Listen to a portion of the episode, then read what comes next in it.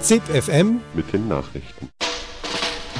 Und nun ohne Umschweife zur Sache. Ich sage Ihnen, Aufschwung, Aufschwung, das wäre es jetzt. Der Aufschwung ist da. Sie helfen den Armen, wenn Sie die Reichen ausmerzen. Ave Maria, gratia plena ZIP FM Das Infomagazin der Freien Radios. Hallo und herzlich willkommen zu ZIP FM am 9. Oktober. Heute von Jelle aus Bremen in der kommenden halben Stunde mit folgenden Themen. Abschottung. Während vor Lampedusa noch immer Taucher im Einsatz sind, um Leichen zu bergen, wird auf politischer Ebene viel geredet. Doch ob sich an der Situation für Geflüchtete in der EU wirklich etwas ändern wird, steht in den Sternen. Einen konkreten Ansatz bietet der humanitäre Korridor. Ausgrenzung. Auf der Frankfurter Buchmesse ist Brasilien das diesjährige Gastland und präsentiert sich dort als Land der vielen Stimmen. Im Alltag spielen die Stimmen der indigenen Bevölkerung Brasiliens aber kaum eine Rolle. Angebohrt. Fracking ist eine sehr rabiate Methode, um bisher unerreichbares Erdgas und Erdöl zu fördern. Über eine verpflichtende Umweltverträglichkeitsprüfung für Fracking wird heute am 9. Oktober im EU-Parlament entschieden. Und ausgehorcht. Im Ausschuss Bürgerliche Freiheit, Justiz und Inneres des EU-Parlaments finden derzeit Anhörungen zur NSA-Überwachungsaffäre statt. Ein Bericht über die Zwischenergebnisse. Mittlerweile wurden 270 Leichen vor Lampedusa geborgen und noch immer sind die Taucher auf der Suche nach mehr toten Geflüchteten im Schiffswrack. Es handelt sich bei den Ereignissen vor Lampedusa aber nicht um eine einmalige Katastrophe. Tote an den Außengrenzen der EU sind trauriger Alltag. Im Licht der Kameras wird nun von vielen PolitikerInnen dieses und jenes gesagt. Subtext alles wird anders, aber am besten machen wir jetzt erstmal gar nichts. Lösungsansätze gibt es allerdings. Cora Hoffmann von Radio Z aus Nürnberg sprach mit Helmut Dietrich von der Forschungsgesellschaft Flucht und Migration über den humanitären Korridor. Sie unterstützen mit der Forschungsgesellschaft Flucht und Migration den Aufruf von Progetto Melting Pot Europa zur Schaffung eines humanitären Korridors. Was verbirgt sich denn hinter dem Begriff humanitärer Korridor? Es dreht sich darum, Fluchtwege zu öffnen, Fluchtwege übers Mittelmeer, damit die Flüchtlinge nicht mehr auf gefährliche Boote steigen müssen, sondern direkt in die Botschaften, in die Einrichtungen der EU gehen, eine freie Fahrt nach Europa bekommen und hier dann ihren Asylantrag in Europa auf europäischem Territorium stellen können. Die Zeit ist überfällig. So viele Tote, 18.000 Tote seit 1988, es reicht. Könnten Sie anhand eines konkreten Beispiels einer Person den Prozess darstellen, den ein Flüchtling durchlaufen würde, wenn es diesen humanitären Korridor gäbe? Die Ausarbeitung, wie so etwas denn von der Prozedur her gemacht werden würde, das ist eine Sache der Behörden. Es geht jetzt darum, den Druck zu verstehen, der ausgeht davon, dass die Flüchtlinge es nicht mehr ertragen, die aus Eritrea, aus Somalia, aus den Kriegen dort kommen und die eingesperrt werden in Abschiebelager in Libyen mit EU-Geldern. Die ertragen das nicht mehr und sie setzen sich in die Boote und sie werden früher oder später in die Einrichtungen laufen oder in die Einrichtungen stürmen von der EU, von EU-Staaten. Welche Prozeduren dann angeboten werden, ob das ein Laissez-faire, ein Laissez-passer ist, ob das ein Visum ist oder wie auch immer, das, das ist nicht unsere Sache, das auszuarbeiten. Die Aufforderung geht an die EU-Einrichtungen. Wir sagen nur, es geht darum, Fluchtwege zu öffnen für die Flüchtlinge, die durch die EU-Abschottung und durch EU-Gelder in Lagern gehalten werden, aus denen sie ausbrechen und die sich jetzt zu diesem Zeitpunkt auf Boote begeben. Es geht darum, legale Fluchtwege zu öffnen. Auf den ersten Blick scheint es ja so, dass es ganz ähnlich gelagerte Vorschläge wie zum Beispiel den des damaligen Innenministers Chili zur Schaffung von Begrüßungslagern in Nordafrika schon mal gab. Wie unterscheidet sich denn die Forderung von Progetto Melting Pot Europa? Nein, das ist ein Missverständnis. Die Vorschläge von Chili, Blair nach Lagern in Nordafrika wurden leider realisiert. EU-Gelder fließen zuerst zu Gaddafi, zu Ben Ali, zu anderen Diktatoren, die dort Lager aufgebaut haben mit EU-Geldern, mit EU-Technik, mit Know-how von Frontex und von anderen Abschottungsbehörden, um dort Flüchtlinge festzusetzen und nach und nach abzuschieben. Das, worum es jetzt geht, ist diese, auf, diese Lager, die von Chile und anderen vorgeschlagen und tatsächlich auch realisiert wurden, diese Lager aufzulösen und tatsächlich offene Fluchtwege her nach Europa einzurichten. Das Asylverfahren würde dann hier in Europa stattfinden. Also es dreht sich darum, dass Flüchtlinge früher oder später sich an die Direktverantwortlichen bzw. an ihre Vertretungen in Nordafrika wenden werden. Im Protest. Es ist nicht eine behördliche Vorgabe, die wie bei Chile versucht, eine, eine staatliche Vorgabe, die versucht, die Flüchtlinge dort fernzuhalten, sondern im Gegenteil, wir sind in einer Situation, dass die Flüchtlinge mehr und mehr riskieren werden und sie werden mehr und mehr selbstbewusster und sie werden in die Einrichtungen der EU und in die Botschafter und Konsulaten gehen mit dieser Forderung europäisches Asyl. Also nicht ein Asyl, in dem sie in Griechenland da stecken bleiben oder auf Malta oder in Italien, sondern europäisches Asyl direkt von Nordafrika aus, dass sie diesen Weg nach Europa schaffen können. Also wir sollten diese Chance von Kämpfen, von Protesten im Augenblick ergreifen und solche Proteste, wie sie sich formieren werden, unterstützen und mit vorausdenken und mit überlegen hier, was wir machen können auf dieser Seite des Mittelmeers, wenn es zu solchen zugespitzten Situationen kommt, wie wir solche Forderungen von Flüchtlingen nach einer freien Passage übers Mittelmeer tatkräftig unterstützen können. Wie sähe denn so, eine, so ein humanitärer Korridor aus? Heißt das Frontex weg? Frontex ist beteiligt am Aufbau von Lagern. Frontex ist maßgeb die maßgebliche Agentur der Abschottung am Mittelmeer. Eurosur ebenfalls.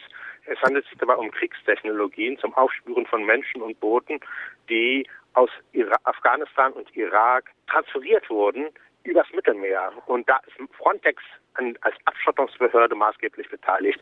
Es geht darum, Frontex abzuschaffen. Es geht darum, die Militarisierung der Grenzen, der EU-Außengrenzen abzuschaffen. Es geht darum, dieses EU-Grenzregime abzuschaffen. Es geht darum, eben mit einem ersten Schritt offensiv Fluchtwege nach Europa zu öffnen. Und das werden mit Verlaub keine Minister anstellen durch Konferenzen. Das werden auch keine äh, linken und Szenen und antirassistische Gruppen in Deutschland durchsetzen können, sondern es werden die Flüchtlinge selbst sein in Nordafrika und wir werden hier gefordert sein, solche Bewegungen zu unterstützen, Fluchtwege zu öffnen, legale Fluchtwege herzustellen und das wird nur über Druck gehen. Das wird nur dadurch über Protest Besetzungen, über Stürmen, über Reinlaufen in, in Einrichtungen gehen.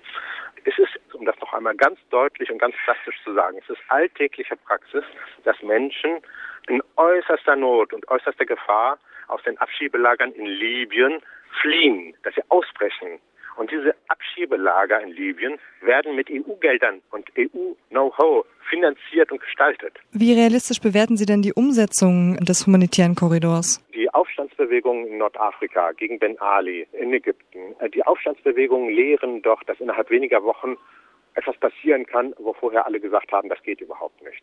Die Menschen, die das machen, die jetzt im Protest herkommen, die haben ein anderes Selbstbewusstsein als früher. Und das lässt sich nicht mehr kalkulieren. Und das ist die Chance. Protest, der sich kalkulieren lässt, auf wo ist das nun machbar oder nicht und wie sollen die Prozeduren aussehen, damit würden wir das delegieren von vornherein auf Ministerebene. Wir sollten den Druck auf die offiziellen, auf die staatlichen Stellen ausüben.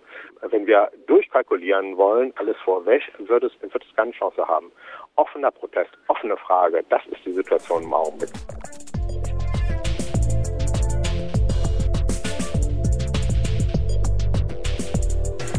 Jedes Jahr darf ein Land als Ehrengast die Frankfurter Buchmesse besonders prägen. Dieses Jahr ist es Brasilien unter dem Slogan Land der vielen Stimmen. Im Alltag spielen die Stimmen der indigenen Bevölkerung Brasiliens aber kaum eine Rolle. Peter Lehmann von Lora München sprach darüber mit Valeska Ebling von der Hilfsorganisation Survival International. Tatsächlich präsentiert sich Brasilien bei der Buchmesse in Frankfurt als Land voller Stimmen. Was uns aber auffällt bei Survival International ist, dass äh, eine dieser Stimmen völlig rausgelassen wird und das ist der indigene Bevölkerung. Und eigentlich ist das ja ein wesentlicher Aspekt der brasilianischen Kultur und der brasilianischen Geschichte. Aber davon wird nichts gesagt. Das ist so ähnlich, wenn man von äh, Nordamerika spricht. Die USA sind ein Staat überwiegend dominiert von denen, die kamen, um das Land zu erobern, aber von der indigenen Bevölkerung hört man nichts. Ja, genau. Und äh, wenn man äh, bedenkt, dass zurzeit in Brasilien eine der stärksten Bewegungen gegen die Rechte der indigenen Bevölkerung seit Jahrzehnten stattfindet, äh, ist das schon ein bisschen ironisch. Was passiert denn da? Also ich dachte, in Brasilien haben Indigene nach der Ära der Militärdiktatur doch gewisse Rechte. Ja, tatsächlich haben sie Rechte, aber zurzeit werden neue Gesetze debattiert, die diese Rechte wesentlich schwächen würden und zum Beispiel großflächigen Bergbau in indigenen Schutzgebieten erlauben könnte. Und das alles im Namen der Industrialisierung und der sogenannten Entwicklung. Wer ist denn dafür verantwortlich? Ist es allgemein dieser Hype, so wie es ja, ja letztendlich bei uns immer noch auch ist, wir brauchen Wachstum? Ja, natürlich, das ist ja einer der Aspekte. Und eine andere Gefahr dieser neuen Gesetze ist, dass der Kongress, der stark von der anti-indigenen Agrarlobby beeinflusst ist, auch Mitsprache bei der Demarkierung der indigenen Gebiete bekommt. Und da sieht man halt, wie die Agrarlobby und die Industrie im Allgemeinen auch eine sehr starke Macht hat. Wieso haben die diese Macht? Liegt es vielleicht auch bei der Nachfrage bei uns? Auf jeden Fall. Also wir haben ja natürlich auch eine Verantwortlichkeit. Wir sind mitverantwortlich und deswegen sollte man sich auch hier immer fragen, wenn man etwas kauft oder sich für etwas interessiert, wo es herkommt und ob vielleicht nicht die Rechte indigener Völker verletzt werden. Die Rechte indigener Völker in ihrem Land so zu leben, wie sie das schon immer taten, ist schön und gut, aber setzt man sich nicht dem Verdacht aus, gegen alles zu sein und dass es den Menschen ja gut täte, an den Segnungen unserer Zivilisation und Technik teilzuhaben? Und wäre es vielleicht auch nicht möglich, dass man sagt, okay, man kann zum Beispiel Goldgewinnung auch umweltverträglich machen im kleinen Maßstab oder eben nicht im Riesentagebau, sondern mit kleinen Fördermöglichkeiten oder dass man Wasserkraft eben nicht nutzt, indem man riesen Staudämme baut, sondern im Fluss Turbinen einbaut und es dann direkt der Bevölkerung zugutekommt, weil zum Beispiel Licht zu haben oder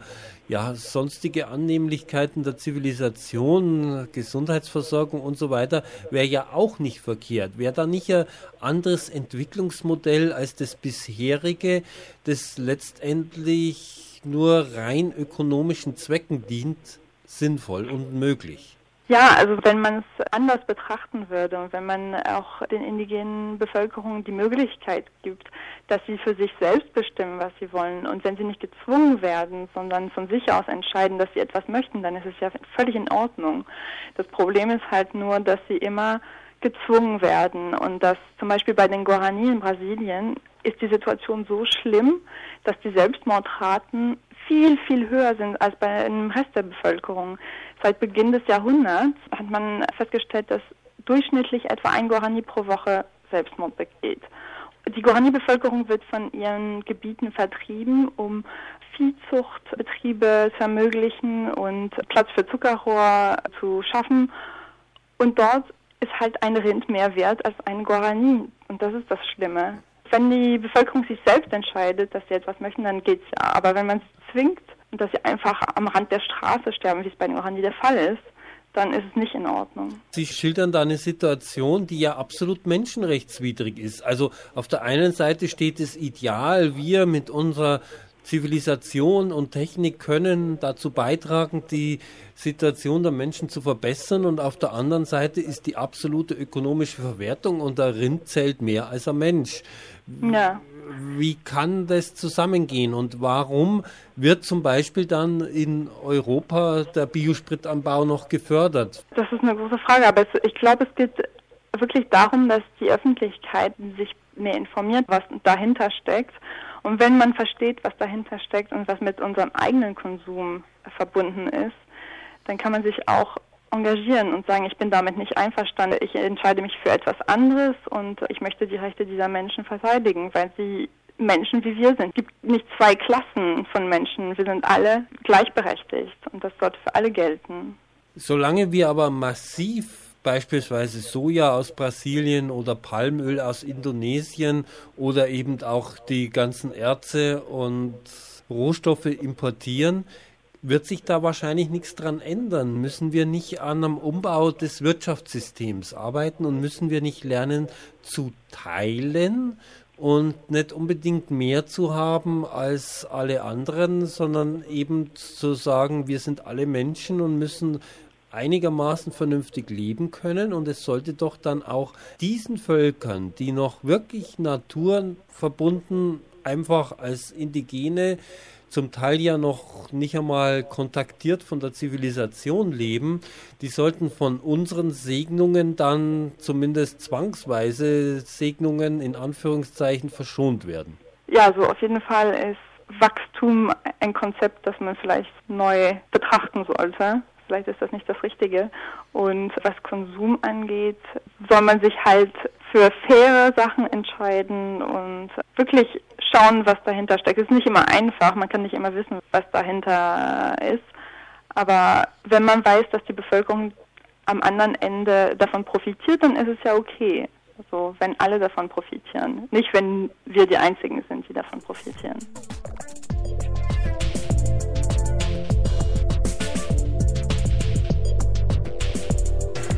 Um Rohstoffe zu erbeuten, lassen sich IngenieurInnen immer wieder neue Dinge einfallen. Zu einer unliebsamen Berühmtheit hat es dabei die Methode Fracking gebracht. Durch Bohrungen und Einsatz von Chemikalien wird Öl oder Gas gefördert, das bisher als unerreichbar galt. Der hohe Ölpreis macht es rentabel. Und obwohl die Industrie immer wieder verlautbaren lässt, wie ungefährlich Fracking doch sei, naja, Zweifel seien erlaubt. Heute, am 9. Oktober, soll im EU-Parlament darüber entschieden werden, ob es für Fracking verpflichtende Umweltverträglichkeitsprüfung geben wird. Die Mehrheitsverhältnisse im Parlament sind beim Thema Fracking allerdings recht unübersichtlich. Fabian vom Radio Dreieckland aus Freiburg hat mit Rebecca Harms von der Grünen Fraktion im Europaparlament gesprochen. Was wird denn jetzt diese Woche im Europäischen Parlament konkret beschlossen? Die Umweltverträglichkeitsprüfung soll jetzt auch Fracking umfassen. Wie ist denn die Situation im Moment und wohin soll sie gehen sozusagen? Also die die Regelung zur Umweltverträglichkeitsprüfung, die ist fast 20 äh, Jahre lang äh, unverändert geblieben. Und die Richtlinie, die wir jetzt äh, auf dem Tisch haben zur Abstimmung, die möchte eigentlich äh, Verbesserungen vornehmen, möchte äh, die, die Möglichkeiten äh, der Stellen, die über die Umweltverträglichkeitsprüfung und die Qualität der Prüfung, die Belastbarkeit der Prüfung, gute Expertise dahinter, ähm, es soll einfach eine bessere, eine bessere Entscheidungsmöglichkeit, Entscheidungsgrundlage für öffentliche Stellen geschaffen werden. Ähm, ich halte das für wirklich richtig wichtig, äh, weil die Qualität äh, der Analysen für die Umweltverträglichkeitsprüfung, äh, auch die Kriterien, die angewandt werden, das differiert sehr zwischen den verschiedenen Mitgliedstaaten und das sollte einheitlich äh, und gut sein. Unser Ziel ist es auch, dass die Experten, die die Umweltverträglichkeitsprüfung machen, dass die unabhängig sind und dass die Umweltverträglichkeitsprüfung nicht in den Händen der Firmen ist, die die Projekte, die geprüft werden, durchführen wollen. Ähm, wir wollen auch erreichen, dass äh, nach einer Entscheidung über die Umweltverträglichkeit äh, weiter verfolgt wird, ob die Einschätzung auch äh, zutreffend ist. Also darum ging es im Kern bei der Vorbereitung dieser Richtlinie.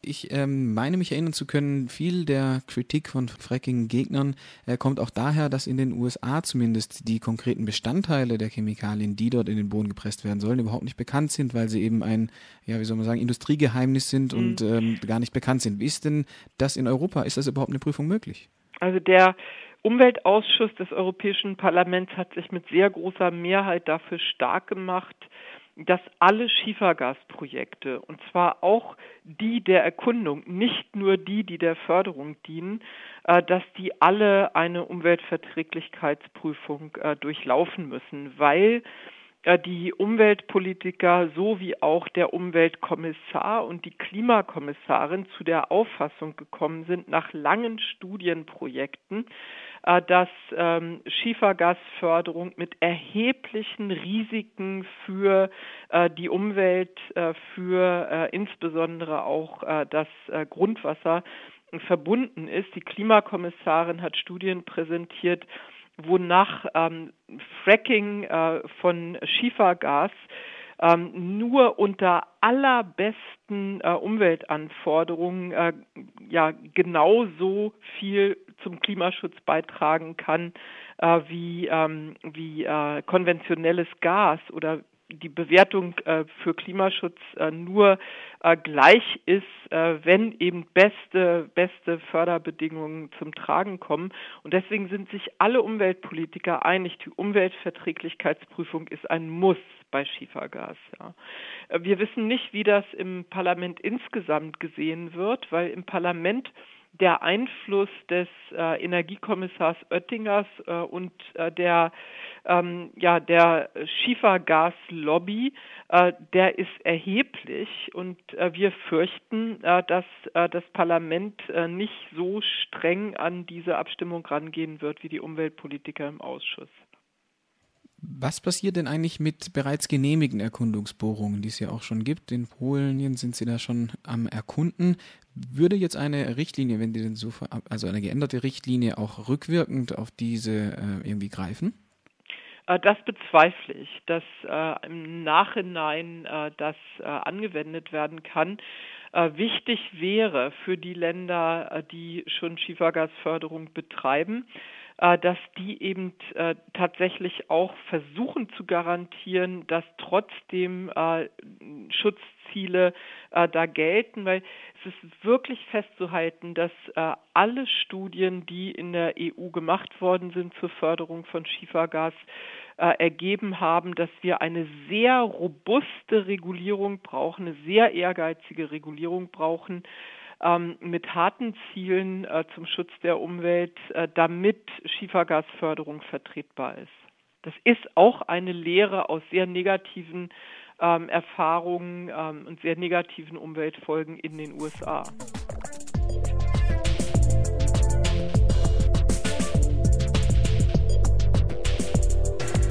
Nachdem Edward Snowden bekannt machte, in welchem Umfang sich Geheimdienste wie die NSA Zugang zu persönlichen Daten beschaffen unter völliger Missachtung unserer Grundrechte, passierte erstmal nichts.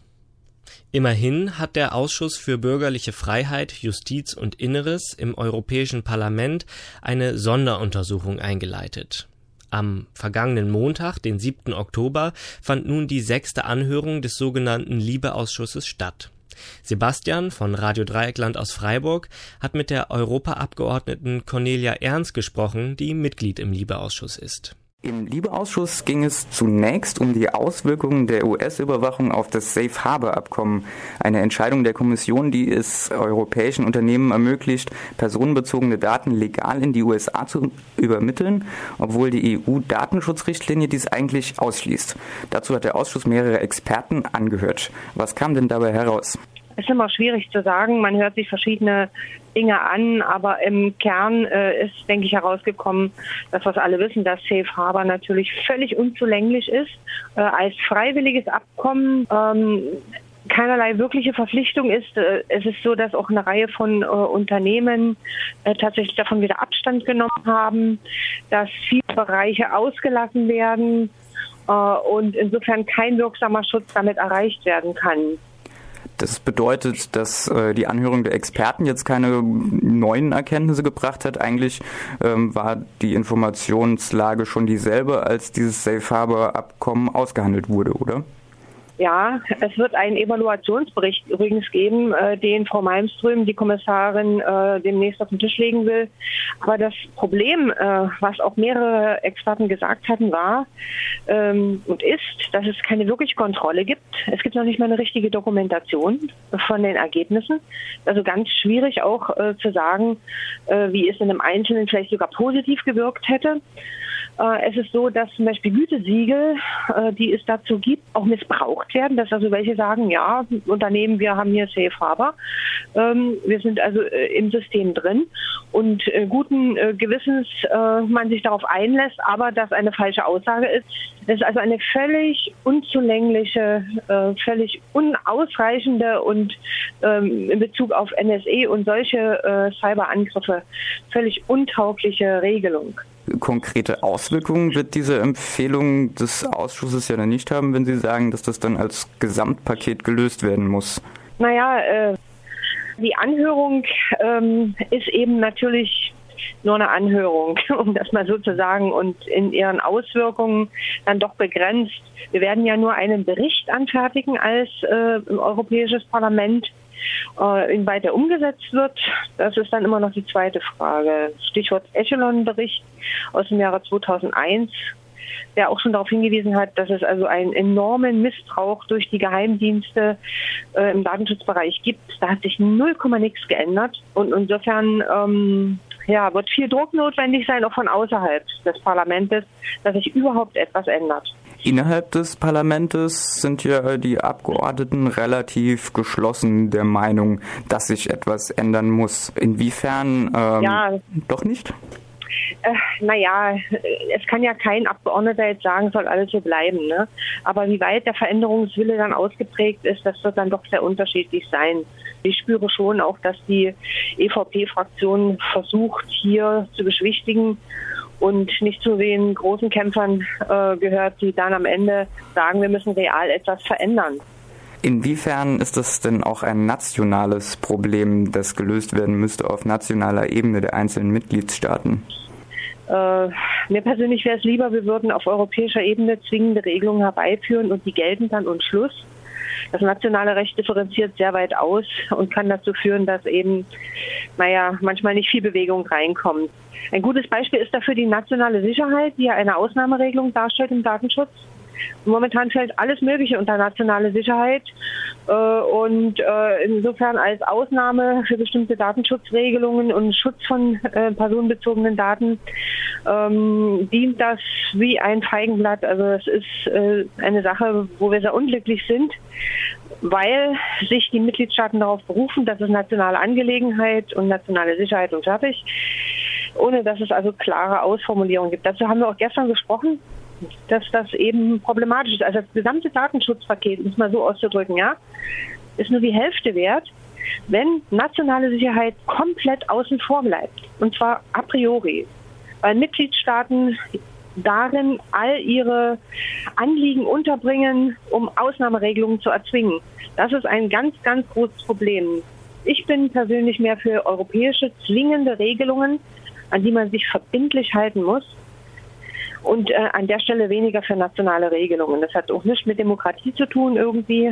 Das meine ich damit nicht, die damit nicht eingeschränkt werden sollte, logisch. Aber ähm, ein Flickenteppich nützt uns nichts auf diesem Feld. Die gesetzliche Grundlage für solche EU-weit gesetzlich ähm, verbindlichen Regelungen, die existiert ja. Wie könnte denn ein Fahrplan aussehen? naja, wir müssen das äh, in der Diskussion äh, stehende Datenschutzpaket auf den Weg bringen.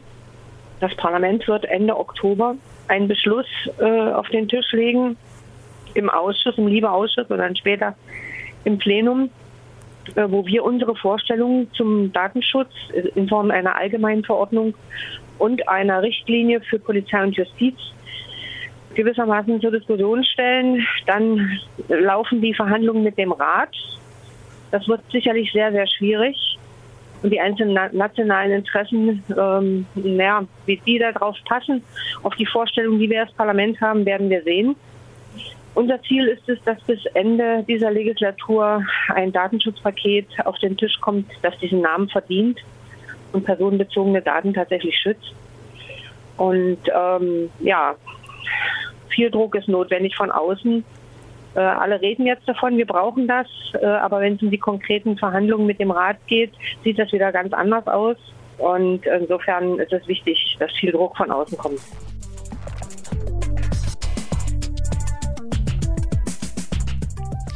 Das war ZipFM für heute. Vielen Dank fürs Zuhören. Weitere Informationen und alle Beiträge in voller Länge gibt es unter freie-radios.net und zip-fm.net. Das nächste ZipFM hört ihr morgen am 10. Oktober von der Wüstenwelle aus Tübingen.